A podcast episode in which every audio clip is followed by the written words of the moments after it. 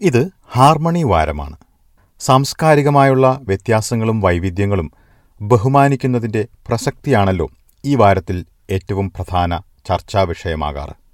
ഓസ്ട്രേലിയയിലേക്ക് കുടിയേറിയെത്തുന്നവരുടെ സാംസ്കാരികമായ വ്യത്യാസങ്ങൾ പല രീതിയിലുള്ള വെല്ലുവിളികളും ഉയർത്താറുണ്ട്. ഇത്തരം വെല്ലുവിളികൾ പ്രമേയമാക്കി കുട്ടികളുടെ രണ്ട് പുസ്തകങ്ങൾ രചിച്ചിട്ടുള്ള ബ്രിസ്ബൻ മലയാളി സന്ധ്യ പറപ്പൂക്കാരനാണ് ഇന്ന് എസ് ബി എസ് മലയാളത്തിൽ ചേരുന്നത്. എസ് ബി എസ് മലയാളം പോഡ്കാസ്റ്റുമായി ഡെലിസ് പോൾ.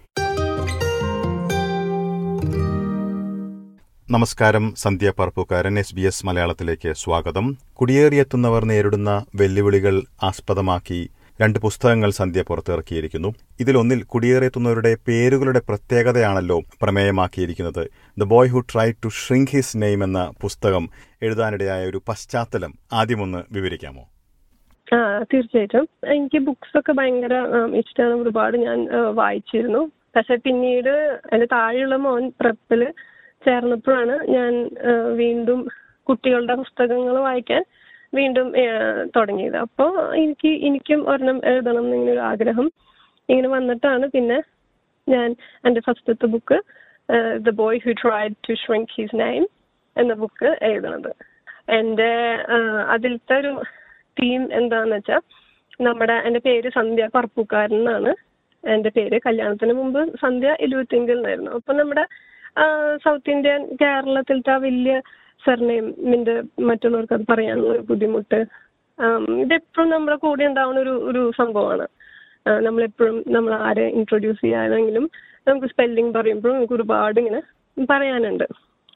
അപ്പോൾ അപ്പൊ അത് ഞാൻ ഇങ്ങനെ ഒരുപാട് ആൾക്കാരെ ഞാൻ പരിചയപ്പെട്ടിട്ടുണ്ട്. ഈ പേരുകൾ അവർ മാറ്റും. കുറച്ചും കൂടി എളുപ്പമുള്ള പേരുകൾ ഇങ്ങനെ ആക്കുന്നത് ഇപ്പം ഇന്ത്യക്കാർ മാത്രമല്ല മറ്റു രാജ്യത്തുള്ള ആൾക്കാരും അവരുടെ ഫസ്റ്റ് ലാംഗ്വേജിലത്തെ ആ പേരുകൾ എടുത്തിട്ട് അവർ ഇംഗ്ലീഷീകരിച്ച് ഇങ്ങനെ ചെയ്യണ അങ്ങനെ ഞാൻ കണ്ടിട്ടുണ്ട്. അപ്പൊ ഞാൻ ഇങ്ങനെ ആലോചിച്ചു ഇപ്പൊ എന്തുകൊണ്ട് നമുക്കിതിങ്ങനെ നമ്മുടെ പേര് വേറെ ആൾക്ക് പഠിപ്പിച്ചു കൊടുത്താൽ അവർക്ക് പറയാൻ കിട്ടില്ലേ? നമുക്ക് അങ്ങനെ മാറ്റേണ്ട ആവശ്യമൊന്നുമില്ലല്ലോ. എന്നിങ്ങനെ വിചാരിച്ചപ്പോ ആ, അതൊക്കെ കൂടിയിട്ടാണ് ഞാൻ എഴുതിയൊരു കഥ. The boy who try to shrink his name എന്ന് എഴുതിയത്.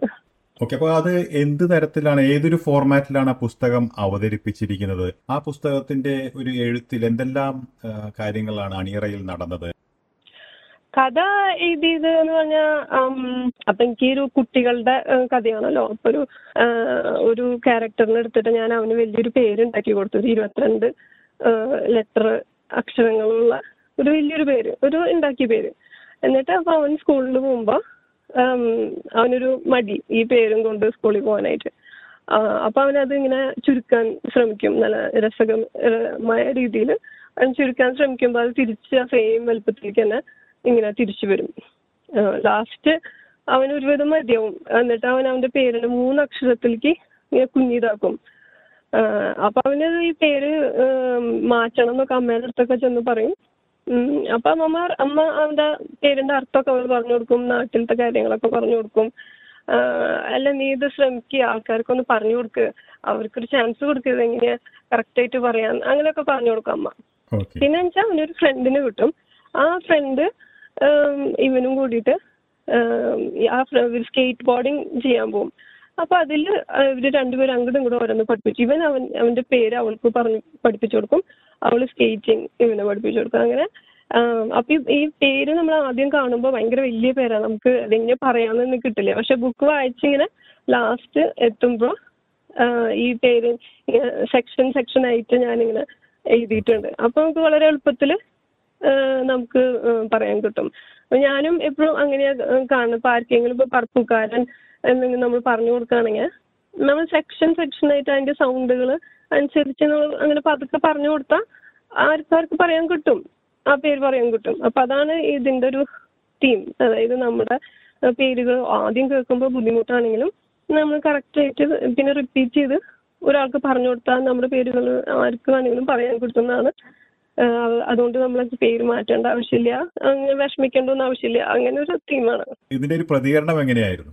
നല്ല പ്രതികരണമായിരുന്നു. ഒരുപാട് സ്കൂളുകളിൽ നിന്ന് എന്നെ കോണ്ടാക്ട് ചെയ്തു. അതായത് അവരുടെ സ്കൂളിൽ ഇങ്ങനത്തെ കുട്ടികളുണ്ട്. അതായത് ഇന്ത്യക്കാർ മാത്രമല്ല എല്ലാ രാജ്യത്തു നിന്നുള്ള കുട്ടികൾ ഇങ്ങനെ ഒത്തിരി ബുദ്ധിമുട്ടുള്ള പേരുകളൊക്കെ ആയിട്ട് അപ്പൊ അവർക്കൊരു ഒരു കോൺഫിഡൻസ് ഇങ്ങനെ ബൂസ്റ്റ് ചെയ്യാൻ സാധിക്കുന്ന ഒരു കഥയാണിത്. എന്നൊക്കെ പറഞ്ഞിട്ട് സ്കൂളുകളിലും ലൈബ്രറിയിൽ നിന്നും ഒക്കെ എനിക്ക് നല്ല റെസ്പോൺസ് കിട്ടി. ഇനി സന്ധ്യ ഈ പുസ്തകത്തിന്റെ ഒരു അംഗീകാരവും തേടിയെത്തിയിട്ടുണ്ടല്ലോ. അക്കാര്യങ്ങൾ കൂടി ഒന്ന് വിശദീകരിക്കാമോ? അതെ. തീർച്ചയായിട്ടും. അപ്പൊ എല്ലാ കൊല്ലം ഇവിടെ ഈ ഒരു children's book council of Australia എന്ന് പറഞ്ഞിട്ട് ഒരു ഇതുണ്ട്. അപ്പൊ അവർ ഈ പല കാറ്റഗറിയിൽ അവാർഡ്സ് ഉണ്ട് ബുക്ക് അവാർഡ്സ് ഉണ്ട്. അപ്പോൾ അപ്പോ കൊല്ലത്തിന്റെ തുടക്കത്തിൽ അവരതിന്റെ നോട്ടബിൾ ലിസ്റ്റ് ഇറക്കും. അപ്പൊ അത് ലോങ് ലിസ്റ്റ് ആണ്. ആ, ലോങ് ലിസ്റ്റിൽ വന്നിട്ടുള്ള എല്ലാ ബുക്സിനെയും നോട്ടബിൾസ് എന്നാണ് വിളിക്കുക അപ്പൊ എന്റെ book picture book of the year എന്ന കാറ്റഗറിയിൽ ലോങ് ലിസ്റ്റ് ചെയ്തിട്ടുണ്ട്. അപ്പൊ അതൊരു നോട്ടബിൾ ബുക്കായി എന്നർത്ഥം അപ്പൊ എനിക്കൊരു ലൈബ്രറിയിലൊക്കെ പോയി നല്ല പരിചയമുള്ളവരാണെങ്കിൽ പല ബുക്കുകളുടെയും ഒരു റൗണ്ട് സിൽവർ സ്റ്റിക്കർ കാണാം. അപ്പോൾ എനിക്ക് അങ്ങനെ ഒരു സ്റ്റിക്കർ കിട്ടും. ഇത് ഒട്ടിക്കാനായിട്ട്. നോട്ടബിൾ ആണെന്ന് പറഞ്ഞിട്ട്. അപ്പോൾ അപ്പൊ അതാണ് ഒരു വലിയ സന്തോഷമായി ഒട്ടും പ്രതീക്ഷിച്ചതല്ല. ഈ ഈ മാസം അവസാനം ഷോർട്ട് ലിസ്റ്റ് ഇറങ്ങും. ഇത് കഴിഞ്ഞിട്ട് വിന്നറൊക്കെ പ്രഖ്യാപിക്കേണ്ടത് പ്രഖ്യാപിക്കുന്നത് ഓഗസ്റ്റിലാണ്. ഓഗസ്റ്റിലാണ് ഇവിടെ ബുക്ക് വീക്ക് എന്ന് പറഞ്ഞ ഒരു സംഭവം പ്രഖ്യാപിക്കാം പുസ്തകം വായിക്കാൻ താല്പര്യമുള്ളവർക്ക് ഇത് ലഭ്യമാവുക? ഓക്കെ. ഇത് എല്ലാം ഓൺലൈൻ ബുക്ക് സ്റ്റോഴ്സിൽ കിട്ടും. ആമസോൺ ബുക്ക് ടോപ്പിയ പിന്നെ ഡിമക്സ് അവിടെ കിട്ടും. നമുക്ക് ഓൺലൈനിൽ ഓർഡർ ചെയ്യാം. അല്ലെങ്കിൽ നമുക്ക് ഡിമിക്സിൽ അല്ലെങ്കിൽ നിങ്ങളുടെ ഇൻഡിപെൻഡന്റ് ബുക്ക് സ്റ്റോഴ്സ് ഒക്കെ നിങ്ങളുടെ വീടിന്റെ അടുത്തുണ്ടെങ്കിൽ അവിടെ പോയി ചോദിച്ചാൽ അവിടെയും കിട്ടും.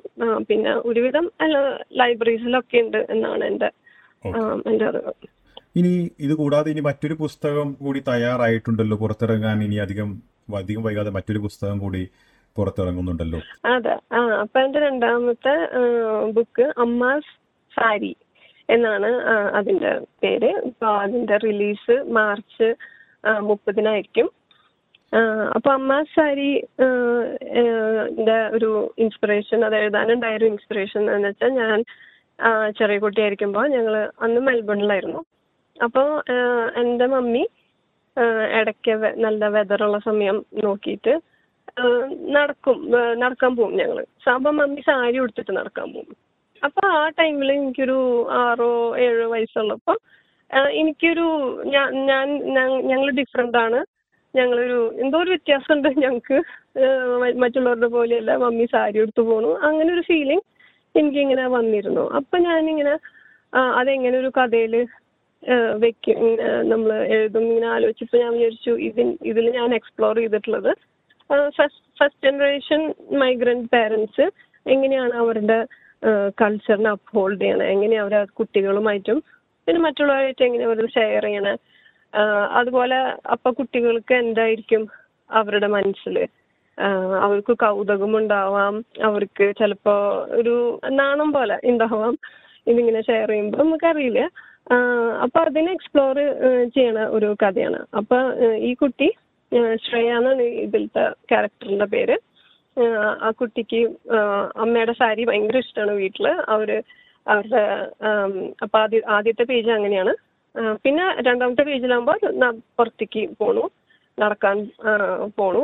അപ്പൊ പിന്നെ ഈ കുട്ടിക്ക് ഇങ്ങനെ ആകെ ഒരു എംബാരസ്ഡ് ആയിട്ടൊരു ഫീലിംഗ് വരും. അപ്പൊ ചോദിക്കും എന്തിനാണ് അമ്മ സാരി എടുക്കണത് അപ്പൊ അമ്മ മെമ്മറീസ് പറഞ്ഞു കൊടുക്കും. നാട്ടിലത്തെ മെമ്മറീസ് ഇങ്ങനെയൊക്കെയാണ് എനിക്ക് സാരി ആയിട്ടുള്ളൊരു കണക്ഷൻ ഇതാണ് എന്ന് പറഞ്ഞിട്ട്. അപ്പൊ അതാണ് കഥ. പക്ഷെ ഈ കുട്ടിക്ക് അത് ഒരു ഉൾക്കൊള്ളാൻ ഒരു ബുദ്ധിമുട്ടുണ്ട്. പക്ഷെ ലാസ്റ്റ് ആവുമ്പോ ലാസ്റ്റ് ആവുമ്പോ ഒക്കെ ശരിയാവും.